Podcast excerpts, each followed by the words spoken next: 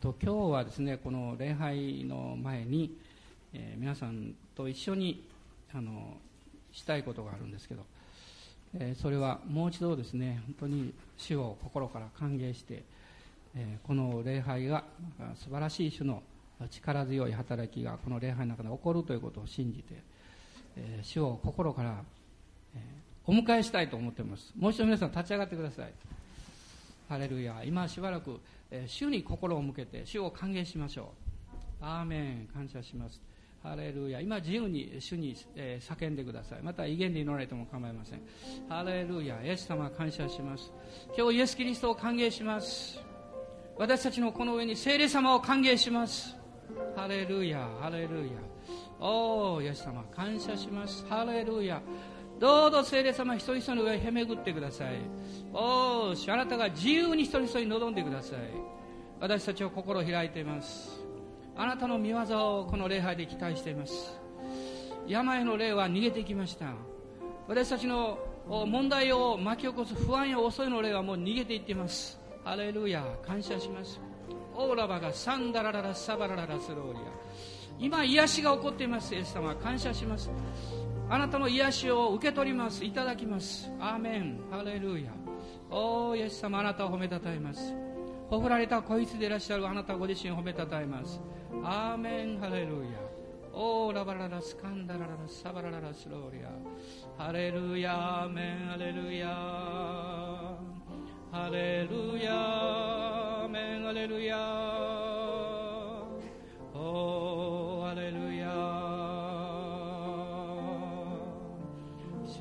あなたをあがめます。ハレルヤお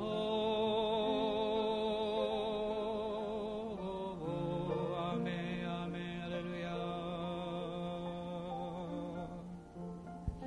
王のである主よあなたを褒めたたえます主よあなたを歓迎します。アーメン。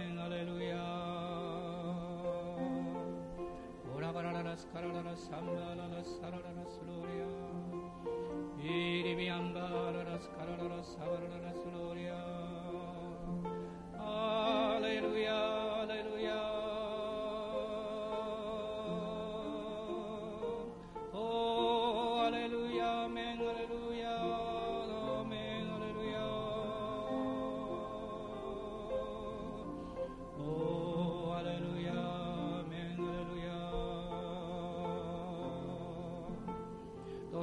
賛美の中であなたが握っている荷物から手を離してください。あなたの人生の荷をイエス様に預けましょう。アーメン。ハレルヤハレルヤ主よ。おー。アーメン。ハレルヤ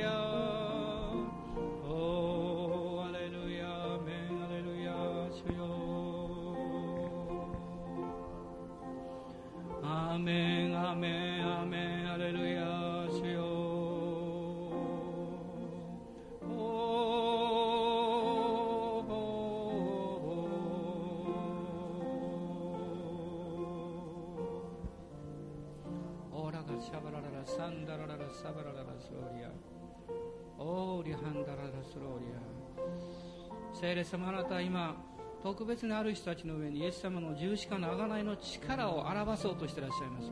この瞬間にその力を表そうとしていらっしゃいます。心を開きあなたに手を伸ばす人の上にあなたはご自身の力を今この瞬間に表してくださいます。アーメン。感謝します。オーラバがサンダララサラララスローリア。オラバガラララサンダラララスローリア。ハレルヤハレルヤオーラララサバラララスローリア体の痛みの原因が今完全に癒されますように。おおしよう。内臓の初期感が癒されますように。ハレルヤハレルヤ頭痛やまた視力の低下や難聴が癒されますように。オーラがサンダラララスローリアハレルヤ今私たちの体の弱さを覚えている部分に信仰を働かせましょう。信仰を働かせましょう。オラララサンドローリア聞きにくかった方は聞いてください。耳を傾けて聞いてください。聞こえるようになります。見にくかった人は見るように視力を働かせてください。主が癒しを与えてくださいます。オーラがサンダラララスローリア。足腰の痛かった方は体を動かしてください。手を動かしてください。オーラがシャンバラララサララスローリア。アメンアメンアメン。アレルヤメンアレルヤお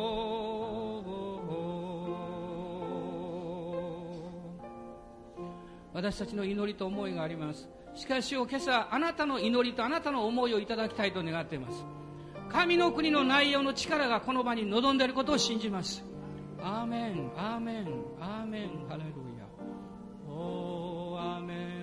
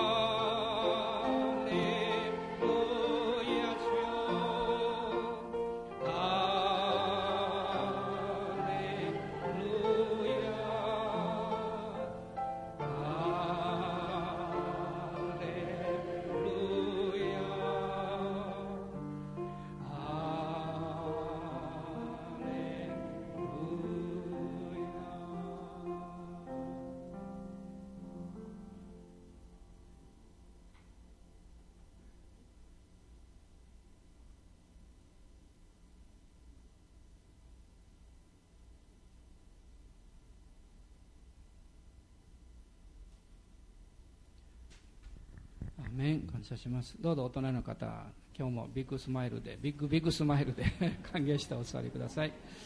ハレルヤ感謝します、まあ、今あの海外でもあの日本でも、まあ、取り上げられている一つの、え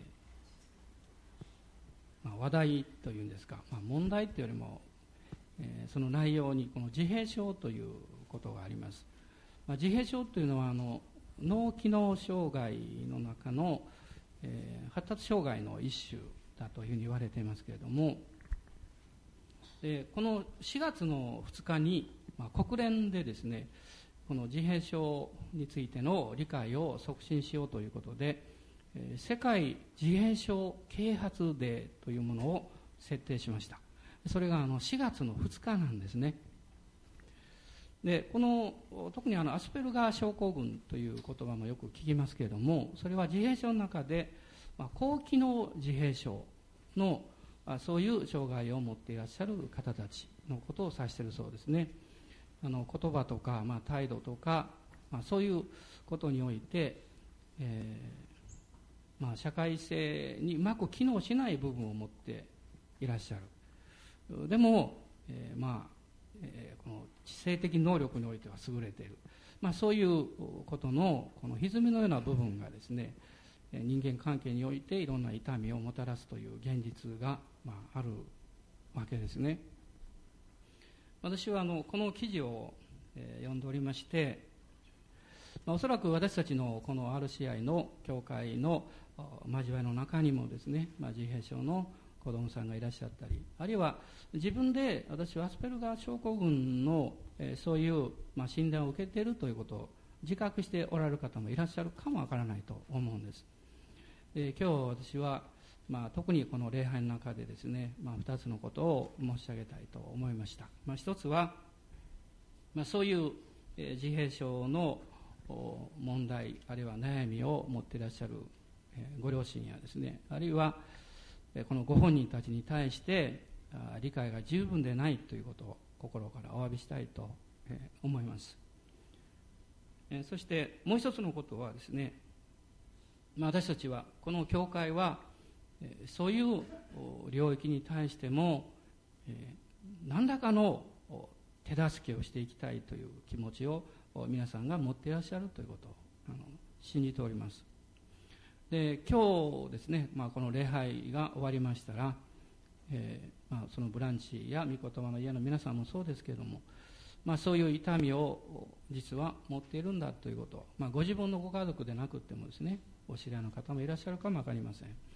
まあ、そういうことがありましたら、えー、まあ、周りの人たちに何人かにお話をなさってですねそして前の人たちも特に夫人の場合は夫人の人たちがハグしていただいて、えー、男性であれば握手してですね何か私たちが、えー、手助けできることがあればあやりますよということをお互いにまあ分かち合ったらどうかなと思っています。でやはりあのこういう、えーまあ、障害の部分というのは周りが理解をしてそれを受け止めていくならば随分この本人ご本人たちの大きな助けになるということを、まあ、聞いております。である、えー、そういう子供さんを持ってらっしゃるお母さんが、えー、こういうふうに、えー、おっしゃってました。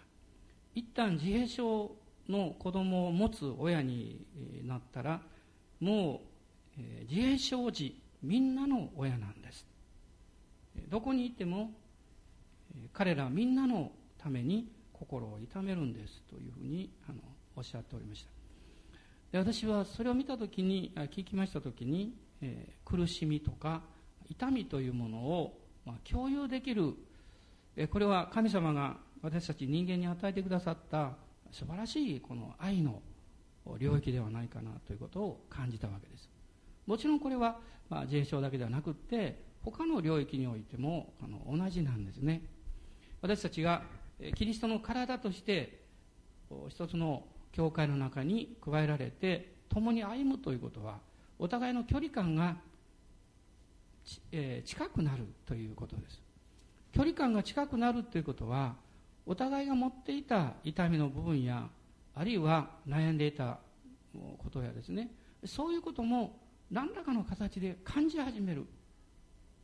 でそれがイエス様の贖いとこの許しの中でお互い受け入れ合って癒しを共に、えー、祈っていく。ということをしなければむしろそれはお互いを傷つけたり不安を与えたり怒りを爆発させたりそういう結果になるんじゃないかなと思います。でも神様は今日もですねこの朝も私たちを愛していらっしゃいます。あなたを愛してます。アーメン。感謝します。どうぞ大人の方にねあなたは今日も愛されてますよ。私よく知ってますよ。と。ねいうことをね表現してください。その通りですから、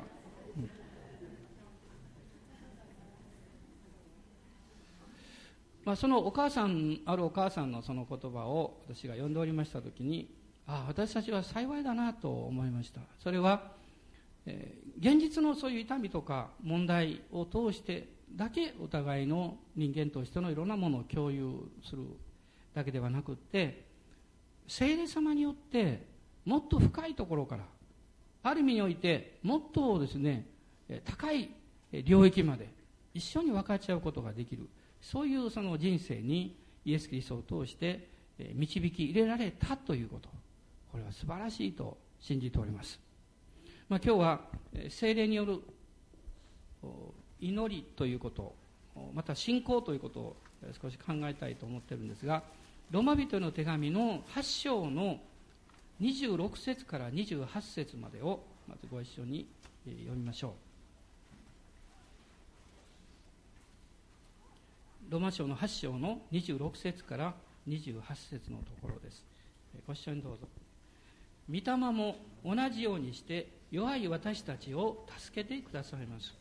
私たちはどのように祈ったらよいかわからないのですが御霊ご自身が言いようもない深いうめきによって私たちのために取りなしてくださいます。人間の心を探り極める方は御霊の思いが何かをよく知っておられます。なぜなら御霊は神の御心に従って生徒のために取りなしをしてくださるからです。神を愛する人々すなわち神のご計画に従って召された人々のためには神が全てのことを働かせて益としてくださることを私たちは知っています。聖霊様が弱い私たちを助けてくださってそして私たちはどのように祈ったらよいかわからないんだけれども私たちのためにうめきを持って取りなしをしてくださる、まあ、このことが私たちに約束されているわけです。でどのように祈ったらよいかわからないということは別の言い方をすればですねどのように信じたらいいかわからないということだと思います。特にクリスチャンになってイエス様を信じてまた神様の素晴らしさを経験して歩む中でですねこの問題祈らなきゃいけない。でも祈ろうとする時に私たちは同時にどのように信じようとしているかということをとこの直面しているわけですね。あるいは祈りながらどう信じたらいいのかということをもっとはっきりしたいと考えているわけです。この信仰は単純です。信仰は聞くところからやってきます。イエス・キリストの御言葉を聞くところからやってくる。そしてその御言葉を私たちは告白してまだ目に見えていない霊的な領域の現実というものを目に見える領域の現実に引っ張り出してくるわけです。これが私たちの信仰の歩みです。すでに見ていることを信じる必要はないです。もうそのまま見ているわけですから。まだ見ていないことであればことであるがゆえに私たちは信じてそれを告白するわけです。しかしその目にまだ見ていないことを目に見える形で信じようとするときにそこにさっき言いましたようにどう信じていいんだろうかということがやってきます。それがどのように祈ったらいいかわからないという表現になるんだと思います。聖霊様はあなたがイエス・キリストを受け入れた時にあなたのうちにおいでくださって実はそのあなたの弱さの部分の中に働いて共に祈りそしてうめき取りなしをしてくださっています。で27節を見ますと御霊は神の御心に従って生徒のために取りなしをしてくださるからですと書かれています。私はこの箇所を読んでですね随分励まされました。聖霊様はまず私たちイエス・キリストを信じる生徒のためにまず取りなしをしてくださっているんだ。そしてその取りなしの内容の第一は神様をまっすぐに見上げてこのお方を信頼できるように信じることができるようにと祈ってくださっている。私たちが主を見上げてどのように信じていくかということが見えてきますとどのように行動するかどのように語るかどのように振る舞っていくかということが導かれていきます。そしてその結果として神様はご自分の計画に従って召された人々のために全てのことを働かせ益としてくださるということを私たちは体験します。そのことを御言葉は私たちは知っていますというふうに教えているわけです。聖霊様のこの祈りとこの信仰の導きに従って私たちが祈り出す時あるいは信じ出す時にそこには大きなですね4つのことが起こってきます。おそらく皆さんはその一つ一つをすでに体験しておられるはずなんです。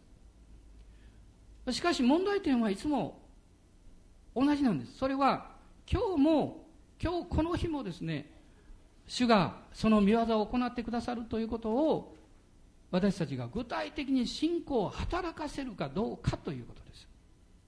信仰を持つということと信仰を働かせるということは別です。もし信仰が与えられていてもその信仰を働かせないならば神の御国を受け継ぐという神の国の素晴らしい力と内容というものを経験しないままで歩むことになります。経験しないままでですね。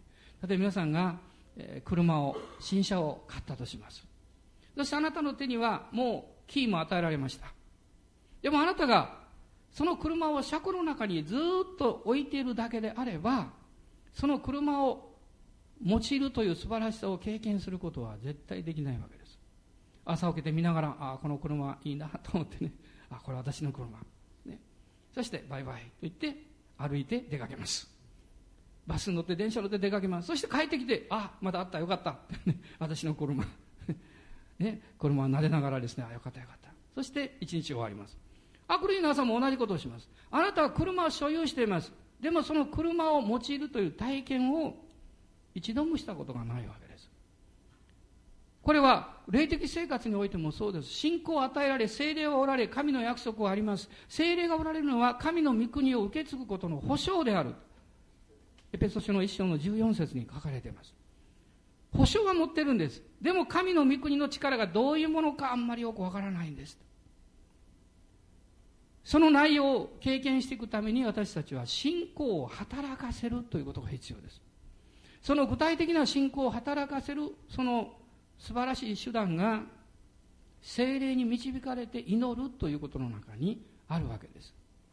あなたが精霊によって祈っていくときに今言いましたようにですね4つのことが少なくとも起こっていくんです。まず第一のことは神様ご自身を知るようになるということです。神様ご自身を知るようになる。神様が何をしてくださったかあるいはこれから何をしてくださるかということもすごいことですね。素晴らしいことですね。皆さんはこの1週間期待していらっしゃいますか？いや1週間というよりもう今日期待していらっしゃいますか？金姉妹あたりぐらいしかあんまり雨って聞こえてないです。もしはいつも期待されてますからね。もうそれがいつもにしみ出てますね。まあ皆さんも期待しておられるでしょう。でもその期待感をあまり表に出さない。まあこれはちょっとこの日本の文化のマイナス面かも分かりませんね。なんかあまりそういう期待感期待感を出しすぎるとねちょっと厚かましいようなね ちょっとこうなんというかみっともないような そういうふうに感じるかもしれません。でも神の国に関してはそうであってはいけないんですね。私が御言葉の中であまり好きでない御言葉がありました。それどういう御言葉かっていうと神の国は激しく襲われているという御言葉です。私は大体そういうのあまり好きじゃないんです。例えば皆さんがバスに乗ってですねバス停の近くまで行ったとしますね。もう10メートルぐらい近くに行った時にバスが来てですね止まったとします。走れば乗れます。どうしますか？あなたはどちらのタイプですか？走りますか？悠々と行きますか？乗り遅れてもいいからと悠々と歩いていきますか？私は後者のタイプです。で乗り遅れてしまった。走りゃよかったと思います。何がそうさせるんでしょう？ライドですあまあみっともなく振る舞いたくないと思うわけですですから、神の国に対してもそんなですね、激しく襲われてるって、もう、もう、あの、バーゲンとかね、もう、ああいうの苦手ですよ。あの、そういうのにファイトを持つ人おりますね。そういうのを見るとですね、飛び込んでいきたいって人おりますけど、まあ私は避けるタイプですね。いつも損するタイプですですから。神の国に関しては、あなたが一生懸命求めていかなきゃいけないんですよ。主はそれでそのことをおっしゃってるんですよ。精霊によって祈るときに、あなたは神ご自身を知ることにもっと真剣にならなきゃいけないんです。神様がくださることばかりに目を留めたら、ちょっと損ですよ。与え主の方がもっと素晴らしいんですから。与え主はあなたの願っていること以上のことをしてくださるんですよ。信じますね。アーメン。今日あなたは何を願ってますか？何を祈ってますか？そのことにあなたが願ってることだけで満足してるんですか？私は長い間そういうことで満足するようにしつけを受けてきました。でも最近変わってきました。私が何かを願っていたとしても、神はそれ以上のことをしてくださるということを信じて求めていいんだということが分かってきました。ですから求めます。ですから主に期待します。アーメン。感謝します。そのような信仰を私たちはちょっと手を伸ばしてね、表したいと思うんですね。どうぞ今皆さん一緒に今祈りましょう。あなたの願っていること、あなたが期待していること何なんでしょう。主はあなたの思い以上のことをしてくださいますよ。ハレルヤ、イエス様、感謝します。今あなたは一人一人の願いと祈りをご存知です。一人一人が願い、祈ってるそれ以上のことをしてください。イエス様の皆によってお祈りします。私たちが神を知るときに、私たちの信仰の霊が内側から解放されてくるんです。その信仰の霊が解放されるときに、それはあなたの思いから出るんじゃないんです。あなたの思いから出るものは人間的なものです。人間的なものイコール悪いということじゃありません。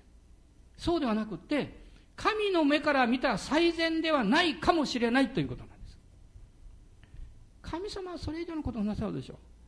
一昨日私は2回目ですが、小杉というところへ行きました。富山県の、えー、そのホールで、ホールの小さな部屋を借りまして、集会をいたしました。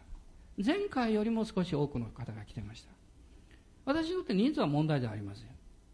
そしてそこにも素晴らしいことが起こりました一つ明確にはっきり分かったことは一人の少年の方が精霊のバプテスマを受けられたことです彼自身も多分そういうことは考えていなかったかもしれないんですでも一緒に祈った時に主主の霊が内側から溢れてくるのを私も感じました一生懸命その兄弟が祈ってましたで私は言いました兄弟日本語で祈るのを今ちょっとやめてくれませんかって言いましたそしてあなたの内側から命が溢れてきてるから、その命が流れてくるのに従ってあなたの舌を動かして、赤ちゃんのように主を賛美してくださいと言いました。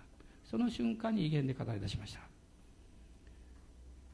私が強調したいことは、威厳で語ったことではなくって、その結果です。その結果、彼はどうなったんでしょう。内側から溢れてくる喜びを隠せないほどに何か新しいことが起こったということをそばにいた私も感じました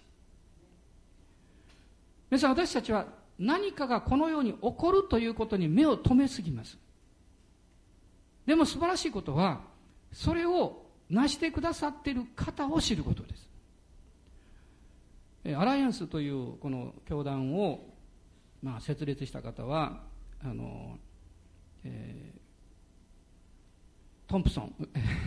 ちょっと忘れしましたね。ごめんなさい。有名な方ですね。彼はですねエイビー・シンプソンです。ごめんなさいね。エイビー・シンプソンですが彼はその4つの福音ということをある時から語り出しました。それは癒しを経験した時なんです。素晴らしい働きをすでにしてらっしゃったんです。でも体を壊してですね彼は少し働き退いて静かなところで静養してました。そしたら彼は森の中を歩いている時に主の臨在に触れたんです。そして彼は完全に癒された。そしてそこから生まれた賛美が聖歌に乗っています、賜物よりも癒しよりも、ね、もっと素晴らしい方。それは癒し主なる方だという賛美ですよ。私は今日ですね私たちの教会が願っていることあなたが祈っていることがある。でもそこから少しそのところに目をずっと向けないでその背後におられる方に目を留めていただきたいです。きっとその方はあなたにこうおっしゃってるでしょう。私はあなたを愛してるよだからあなたのためにいつも良いことをしたいと思ってるんだでもあなたはどうして私がもっと素晴らしいこともっと大きなことをあなたのためにしたいと思ってるのにその小さなことだけに目を留めているんですか？そして何かそのことに触れられると、自分が得ようとしているものを失うかのように恐れを持った子供のようにわめき立てて、そしてイライラして、周りに怒りを爆発させて。そうじゃない。私はあなたからその手を離させようとしている。それはもっと大きなものを与えるためだ。皆さん信じましょう。主はそういう方なんですよ。それはあなたを心から愛してるからです。あなたが大好きだからです。皆さんどうでしょうか？今日もですね、イエス様が、あなたがイエス様を愛してるだけじゃなくて、イエス様もあなたが大好きなんだということを信じていますか？イエス様あなた大好きなんですよ。自分が好まれてる、愛されてるということを知ってる人は緊張しません。自由に、喜んでその交わりの中に飛び込んでいきます。もし不安があれば私たちはそこに入ることできないんです。少しこう、身を避けてですね、様子を伺います。神の国はあなたが安心して飛び込んで良いところなんです。その神様の臨在の中に私たちが飛び込んでいきますと、神様の御心がもっと分かってきます。身思いが分かってきます。そして、御言葉を信頼するということが素晴らしいことなんだということに、当たり前のことですけれども、気づき始めるわけです。これはあなたの、精霊によってあなたの信仰が解放されて、神を知ることができるようになったからです。この、えー、詩篇、えー、詩篇の56編の3節4節最近ずっと何度も言いますね。えー、この御事がもう心の中に何度も何度も私は響いてくるんです。そして開くたんびに違ったことを教えられるんです。今日教えられたことをここからお話しします。56編の3節4節です。恐れのある日に私はあなたに信頼します。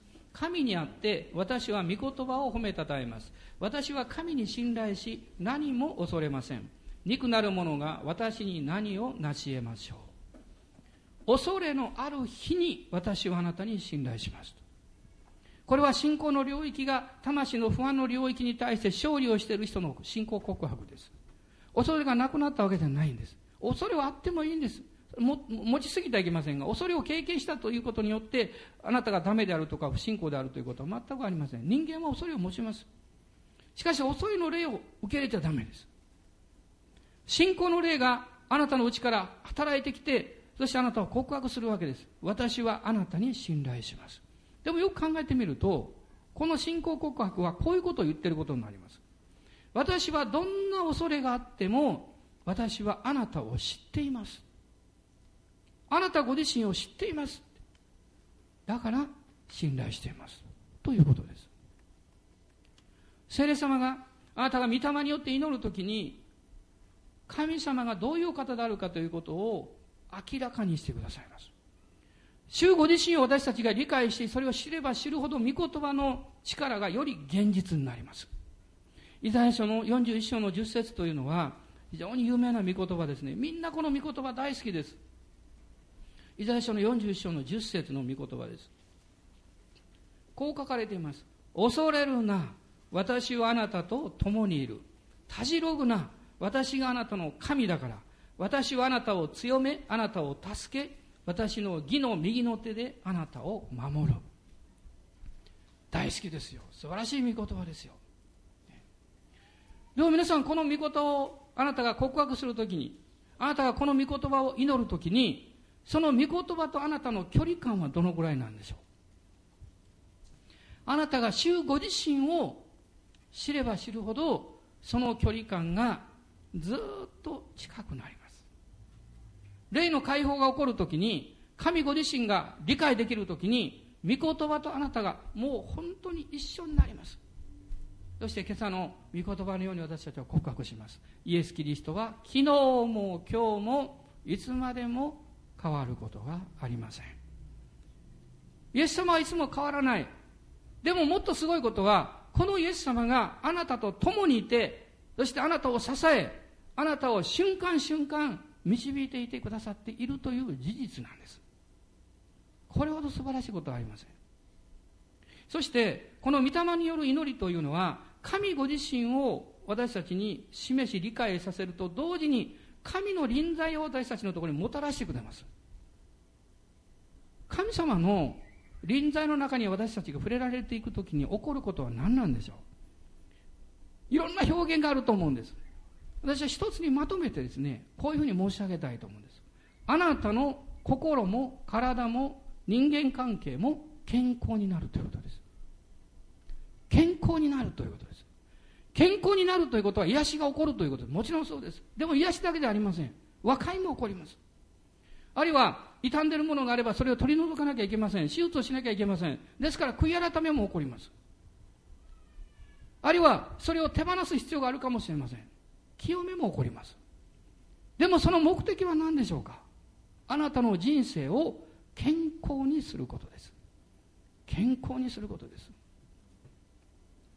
神様はご主ご自身を私たちに知らしめるだけでこのことを私たちの生活の中にもたらすことがおできになるんです。そして私たちが健康になるとどういうことになるんでしょう？セルフイメージが癒されてきます。自分というものの存在というものが神様に愛され受け入れられているということをもっと自然に信ずることができるようになります。例えば皆さんが誰かから何かを聞いたとします。まあ、最近はメールとかが多いからその人がどういう気持ちでそれを語ったのかちょっと分かりにくい場合があるんですね。だからあの特に私は牧師ですから私がメールの返事をするときに非常に注意してます。あのメールっていうのはもともと事務的に応答するものとして作られたんです。しかし今日はね手紙的要素がかなりあるんですよ。だから事務的に返事もらおうと非常に冷たく感じるんです。まあ、私がそれを感じても構いませんが私が皆さんに何か 返事を送った時ですねいや先生冷たいななんかこの ねあのというふうに感じたとすればマイナスになりますね。だから少し注意あまり好きじゃないですけどこのそれを表現しなきゃいけない時もあるでしょうね。でもその中でですね、えその人のことを考えながら私たちがそれを読んだり送ったりする時にはあなたとその人の関係は非常に良い関係ですね。良い関係です。その良い関係でこのコミュニケーションというものがこうなされていくと立て上げられていくわけです。それが励ましになり力になります。しかし関係が悪いと立て上げるんではなくてかえって崩していってしまうんです。コミュニケーションを持てば持つほどお互いの関係が崩れていきます。根本的な関係が悪いからですね。神様の臨座の中に私たちが入っていった時にその部分が掘り起こされていきます。ある時に気がつくかも分かりません。なぜ私はこういうことを言われた時にあるいはこういうことに出会った時にこういう発想をするんだろうか。なぜ私はそのように感じるんだろうか。もちろんそれは深い領域において私たちがいろいろと傷んだり傷ついたり過去の経験があったりそういうものがあるんでしょう。でもそんなものを自分が一生懸命考えて掘り起こしたってこれは生涯かかります。そういうことは神様の目的でないと私は信じています。私たちはイエス・キリストにあってもう新しくされたものであるからですね。主によって新しく作られたものであるからです。イエス様は過去の全てのことをもう許してくださり洗い流してくださり新しくしてくださったんですから。それを第一に信じます。しかし今という関係において私たちがもし神様の御心をより深くより広く理解するのに妨げになることが自分の過去の経験であったり自分の心の状態であるとすればそれは取り除かれていかなきゃいけないわけです。私たちが健康になればなるほど相手が言ってること、えー、周りから語られていることを正しく受け止めることができるようになります。私の側が傷んだり歪んでると受け取った受け取り方が変わってくるんです。励ましによって励ましとして言われたことをその人は叱られたと感じるかも分かりません、あるいは力づけるために語られたことがかえって打撃を与えるような結果になるかも分かりません。私たちは自然にもう益となると思ってやったこと語ったことがかえってマイナスになってしまったという結果は現実に起こってくるわけですよ。でも私たちがそういう経験の中でですね全ての解決というのはやはり神様の臨在の中に入っていかなきゃいけないという結論に達します。そこには神様の大きな愛があるからですね。神様の許しがあるからイエス様の十字架の許しがそこに流れてるからです。そこに私は自身の全てのことを持っていきます。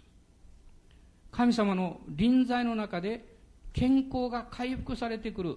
そのプロセスの中に神の許しと愛が流れていくという経験をするわけです。そしてその時にですね神様の身思いを理解するいわゆる神様の御言葉を理解することが起こってきます。あ主はこういうことを語っていらっしゃったんだなということを理解します。そしてそれを何か自分に語られたものとして受け止めて行動を起こすようになります。行動を起こす私がその富山県のその場所で集会を持とうというふうに思ったのはですね小さな集まりなんです。まだ始まったばかりでね。それは一人の姉妹に神様が語られたわけです。そして彼女は私に言いに来たんです。でそのこの場所で集会を持っていただけないですかと。まあ少し遠慮しながらね。もう、えー、まだ金沢から1時間ぐらいかかりますから電車でね遠くに行ってそしてほんの少しの人しか集まらないかもしれない。ですからそういう頼む側としてはですね気兼ねがあると思うんです。でも彼女は私言いに来ました。私はそれを聞いた瞬間にあ主がこの姉妹を通して私に語っておられるんだと私は聞くことができました。なぜだと思いますか？私が北陸のために祈ってるからです。もしそうでなければあいやもう申し訳ないけど今忙しいからねあのやがて時が来たら行きますよときっと私は答えたと思います。なぜかというと遠いし時間がかかるしですね。ねいろんな理由があるわけです。でも主によって導かれて祈っている時にそこに導かれることがどんなに大変なことであると、まあそんな大変というほどのことはないんですけど、このことに関してはね。でも仮にですね、大変なことであったとしても、あなたはそう感じないでしょう。あなたのうちにある祈りがいつもそこに溢れていて、まだ目に見えていないこともあなたのものとしてそれを受け取ることができてるからです。神の思いをあなたが理解して、そしてそのことに従い行動することが何人集まるかとか、えー、どれぐらいお金がかかるかとか、どれだけ時間が取られるかとか、そんなことはもう計算外になるんですよ。聖霊様が神様の臨在の中に私たちを引き入れてくださるとき、そこには一つのもう、まあ、雰囲気しか残らないんですね。愛なんです。神様の愛なんです。愛は打算的ではないんです。愛は計算しないんです。愛は何か物事を多数決で決めようとはしないんです。愛は癒すんです。愛は喜んで捧げるんです。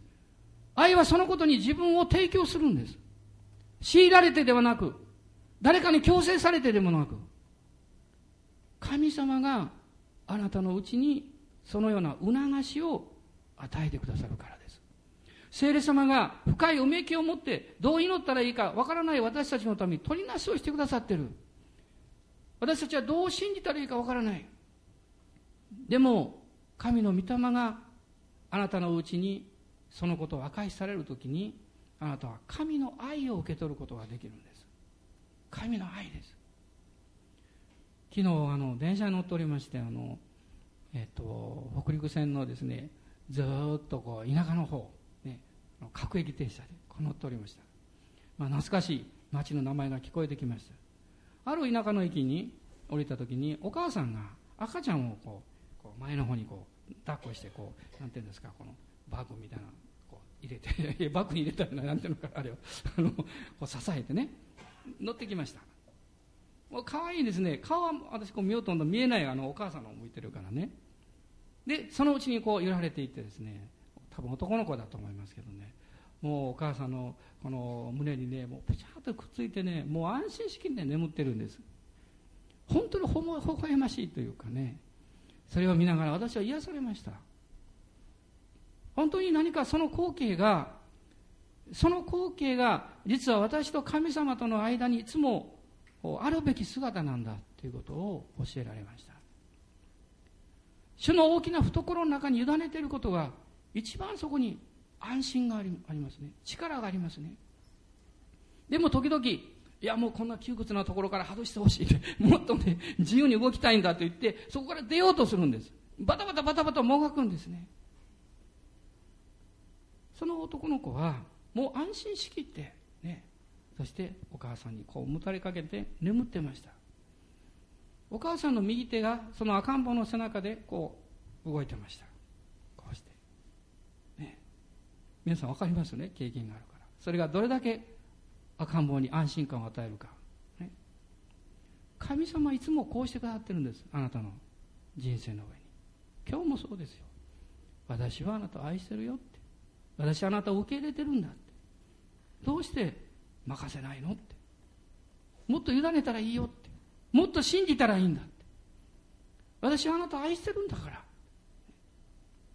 主がご自分の見てで私たちにそのように受け入れてくださっていることを私たちが知っていくときにああイエス様に委ねるってすごいなと思うわけです。主の思いがわかるんですね。あ神様の身思いに従う時に力があるという経験をするんです。そしてもう一つのことはそのことを通してその必要な時が来た時ですけども精霊の賜物の働きも解放されてきます。力の領域です。私たちが主の臨在の中に入れられて主の身思いに思いを馳せていった時に神様の力の現れが今日あるいは今この時どのようになされていったらいいのかということに目を留めるようになります。心を向けるようになります。この第二コリントの 4章の18節を見ていただきたいんですが第二コリントです。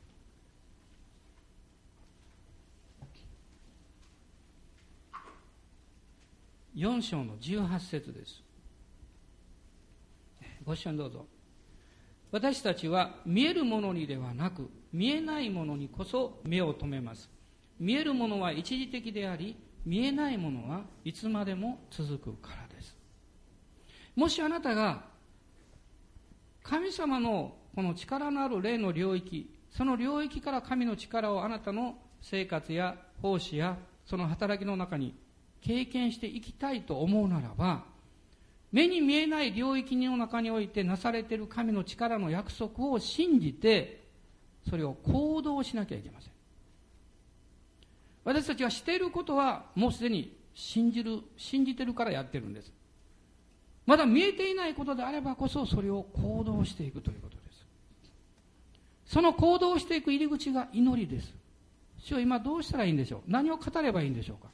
どういうふうに振る舞ったらいいんでしょうか？どちらに向いていったらいいんでしょうか？ということです。ベニヒムという先生はですねあの飛行機に乗るといつも聖書をこう開いてずっと読んでおられるんだそうです。でそれはあの理由があるそうですね。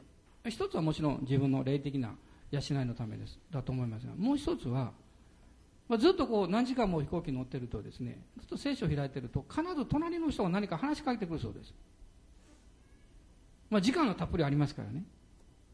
である時その飛行機に乗って、えー、その聖書を開いて、まあ、3時間ぐらいですねずっと。聖書を開いたそうです。隣の人が60代ぐらいの男の人がね新聞読んでたそうです。でそのうちにいつ語りかけてくるかなとこう待ってたらですね語りかけてきたそうです、ね、あなたはどういうお仕事をしてるんですか？で彼はこう言ったそうです。私は説教者なんです。と御言葉を語ってます。するとその男の人はこう言ったそうです。私も実は熱心なクリスチャンの友がいたんです。そして、まあ、朝鮮戦争の時ですね、まあ、兵役について。そして彼は、まあ、爆撃にあってその死んだんだと。もうその話を始めた時にその男の人は泣きながらですねその話を始めたそうです。聖霊様がもう働いておられたんですね。もうそこだけで私たちは何を言いたいか分かるでしょう。主が超自然的に働いてくださることを信じて彼は聖書を開いてたわけです。そうすると聖霊様が静かに語りかけられた隣の方に。そして彼はこう言ったそうです。私は爆撃を受けた時に彼がどうなったか探し回った。そしてその私の親友の左手だけを発見しました。そしてその左手には聖書の1ページが握られていたんです。そのページを私は持って帰って額の中に入れてますと言ったそうです。その時にの先生がですね彼にこう言ったそうです。私もあなたのために聖書を読んでもいいですか？と言ったそうです。彼は泣きながらですねどうぞ呼んでください。って祈ったそうです。神様どの箇所を読んだらいいんでしょうか？どの場所を読んだらいいんでしょうか？そして励ましのために一つの箇所を開きました。詩篇の91編です。それを読み始めたんです。するとその男性は号泣したそうです。ものすごい声で泣き始めたそうです。もう周りにいるお客様が一緒に乗ってる人たちがびっくりした、ね、乗務員の人も飛んできたんです。大丈夫ですか？彼は大声で泣きながらこう言ったそうです。そこなんだって。その聖書だって。その聖書だって。私の友が左手で握っていた聖書のページはその箇所だって。聖霊様がその箇所を導かれたわけですよ。そして先生はこう言ったそうです。そのあなたの友達が信じていたイエス様をあなたも信じませんか？彼はは信じます。救われたんですこれ。皆さん主に人々が主主主のところに導かれる時にですね私の証を結果的に聞くとあすごいなと思いますがあなたもその経験をしているんですよ。私もそのように導かれました。そして私も他の人に対してそのように導いてきました。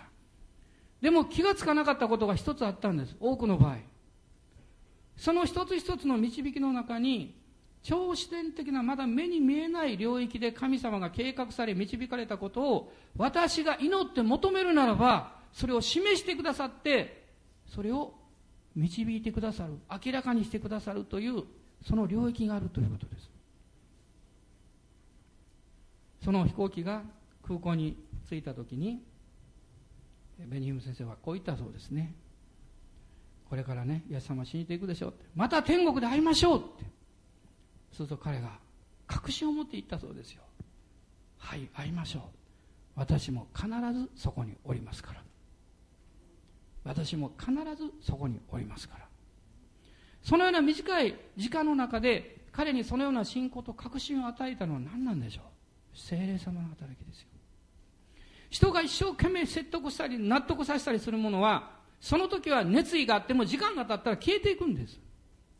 でも聖霊様が導いてくださったものは時間が経てば経つほどその人に確信を与えていきます。主がその人の魂に触れていかれるからです。私たちが呼吸をするように今日もね朝の礼拝で言ったんですけどちょっと若い人たち今日歩くするかもしれないけど言いますけどね。昨日電車乗って夜遅く帰ってきました。私の前に7人の人が座ってました。若者ばかりみんなそれぞれ友達とより別々ですよ。7人のうちの5人が一斉に携帯を出してこうやってました。ずっと見ますと色とりどりの携帯が目の前に映ってきました。彼はじっとこう一生懸命やってました。私の横に夫婦が座ってましてそのご主人が私にも聞こえる声でこう言いました。奥さんに「おい見ろよあいつら。こんなんや。異様やね」と言いました私はその時こう思ったんです。便利なものですね携帯というのは。決して悪いものじゃありません。役に立ちます。で私はこの時こう思ったんです。おそらく多くの人たち今日ね若者だけじゃないですよ。夫人もねその少年もそうですけど。もう一生懸命チェックするでしょう携帯で。クリスチャンはそれ以上に主が何を語っておられるのかをチェックしなきゃいけないんじゃないでしょう。どうぞ今日から覚えてください。あなたが携帯開くときに待てよ。ちょっとその前にしよう。あなたは私に今日何を語ってるんですか。そのことをチェックしてから開こうって。ね。そうしてくださいよ。主はそのチャンスを待っておられるんですよ。あなたが神様の方に心を向けて神様があなたに超自然の領域から何かを持ってこようとしているのにあなたが気がつかなければそれを失ってしまいます。主はそのチャンスをあなたが作ることを待ってらっしゃいます。聖霊様はそのことをあなたの内側から促して祈っておられるんです。この週も素晴らしいことが起こると信じます。信じます。ですからそれを行動していきましょう。そのことを主に聞いていきましょう。今立ち上がりましょう。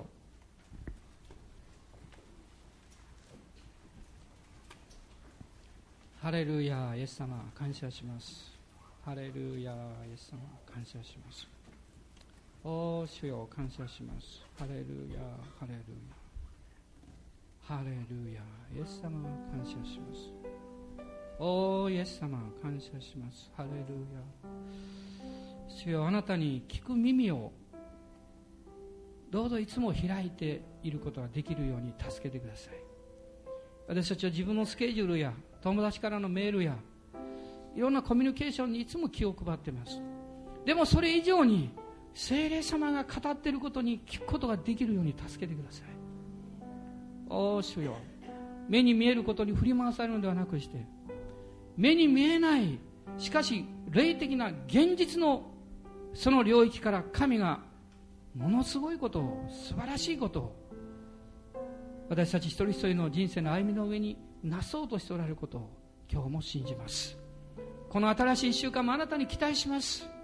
あなたに耳を傾けます。ハレルヤ感謝します。あなたが語られた時に大胆に信じて行動できるように勇気を与えてください。一歩踏み出す時に油注ぎがやってきますからそのように踏み出すことができるように助けてください。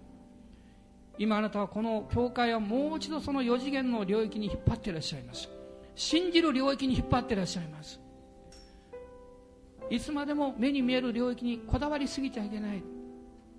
あなたの持っているものあなたに与えられていることばかりに目を留めちゃいけない。主があなたに与えようとしておられること。主があなたを導こうとしておられること。その領域を信じることができるように。アーメンイエス様感謝します。アーメンハレルヤハレルヤ主よ。ハレルヤアーメンイエス様主よ信じますアーメンハレルヤおーハレルヤ主よアーメンハレルヤおー主よハレルヤお主よアレルヤ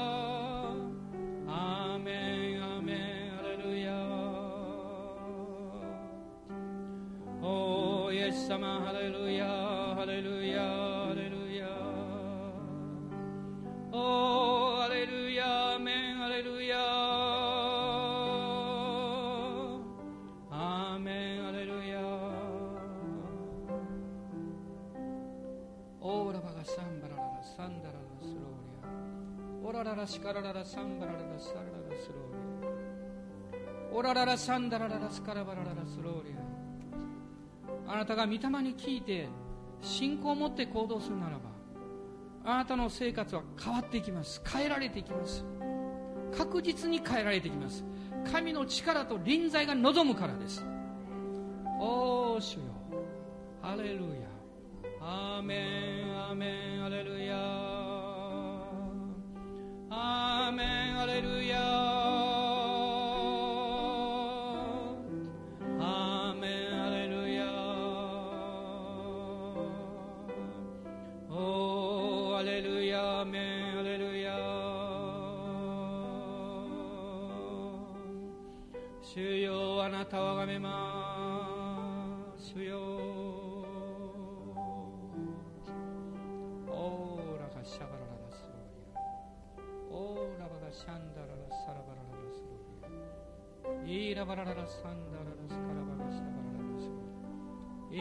ラスカラララサバラララサンダラララスローリアオーリガラララシャンバラララサンダララスローリアアーメンアーメンアーメンアメン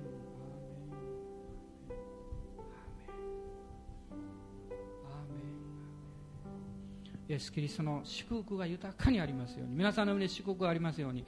アーメンイエス様を栄光を返します。ハレルヤ感謝します。アーメンハレルヤ感謝します。